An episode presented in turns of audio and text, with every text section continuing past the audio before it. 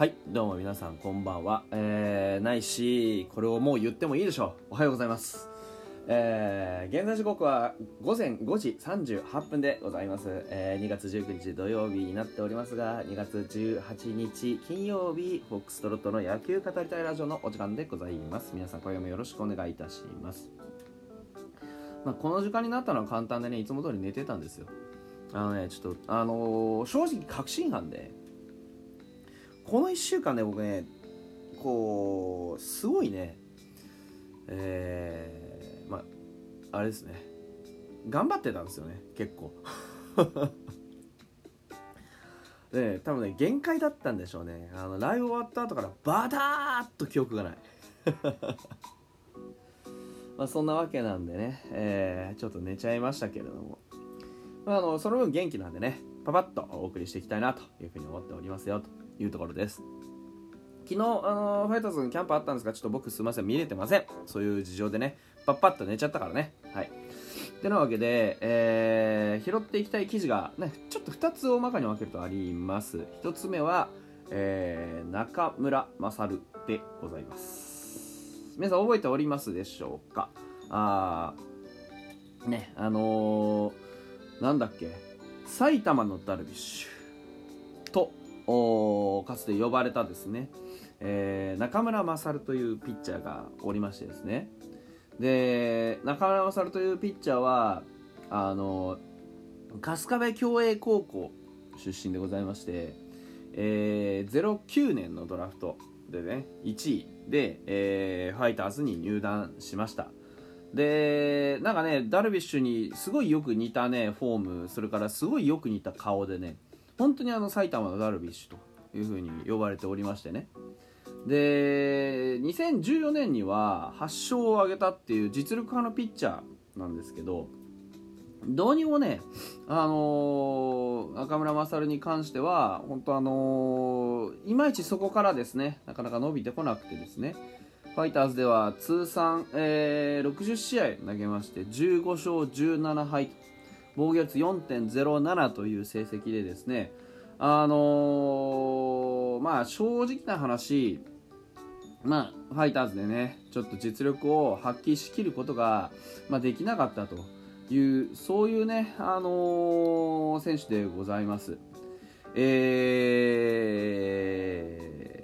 ー、まあ、北海道ローカルのね、HBC ラジオの、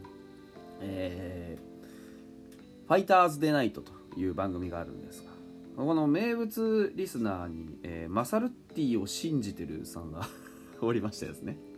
あのよくマサルッティなんていうねあの呼び方をされたりとしていましたこれマサルッティって名付けたのは2軍のあのあれですねえっ、と誰だっけあの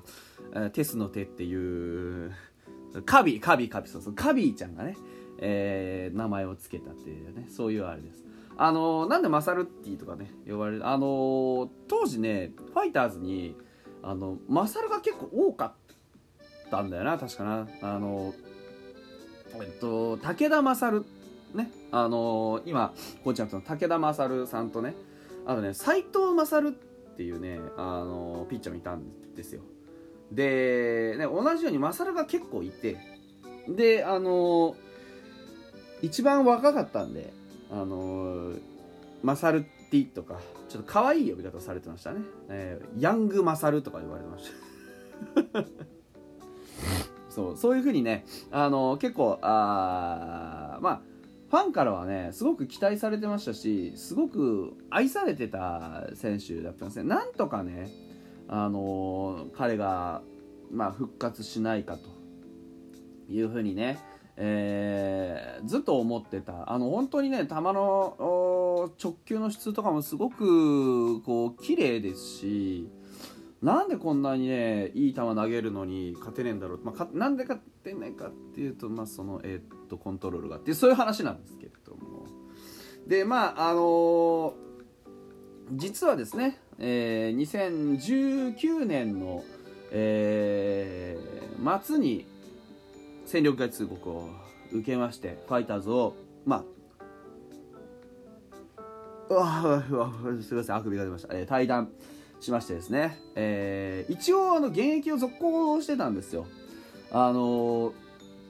えっとどうだっけ？最初はねオーストラリアにいたんですよ2020年は。でうんとあっちのねえっとアマチュアのクラブチームがありましてそこにあのなんつったっけなあそこ。なんかすげえ長いえー、名前のなんたらなんたらかんたらベースボールクラブみたいなそういうところにちょっといたんですね。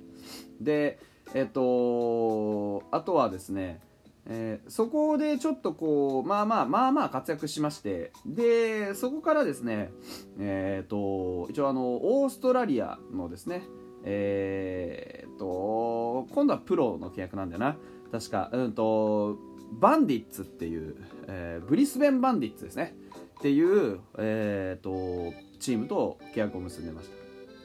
た。で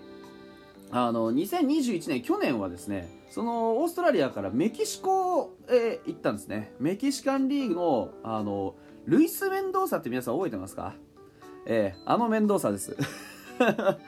ファイターズにもいました。あの日本ハム時代の同僚であるルイス・メンドーサというね、えー、元ピッチャーがですね、えー、GM をやってるグアダラハラ・マリアッチスっていう、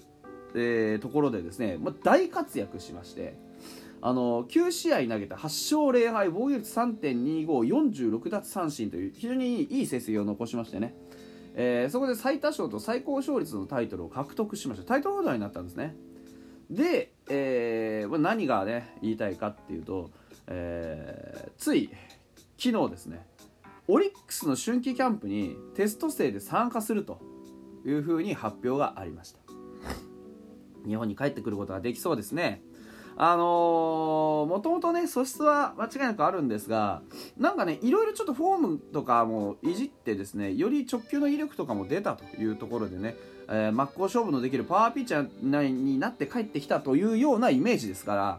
本当ここはね、あのー、頑張ってほしいですよね。あの年齢がもう30なんでファイターズでは多分もう、あの必要のある、えー、あれじゃなかったんですね実はね。えー、年齢層では。もうほらうち先発投手は非常に揃ってきましたしピッチャーに関してはまあそこまで、え、困ってるわけじゃないのでね。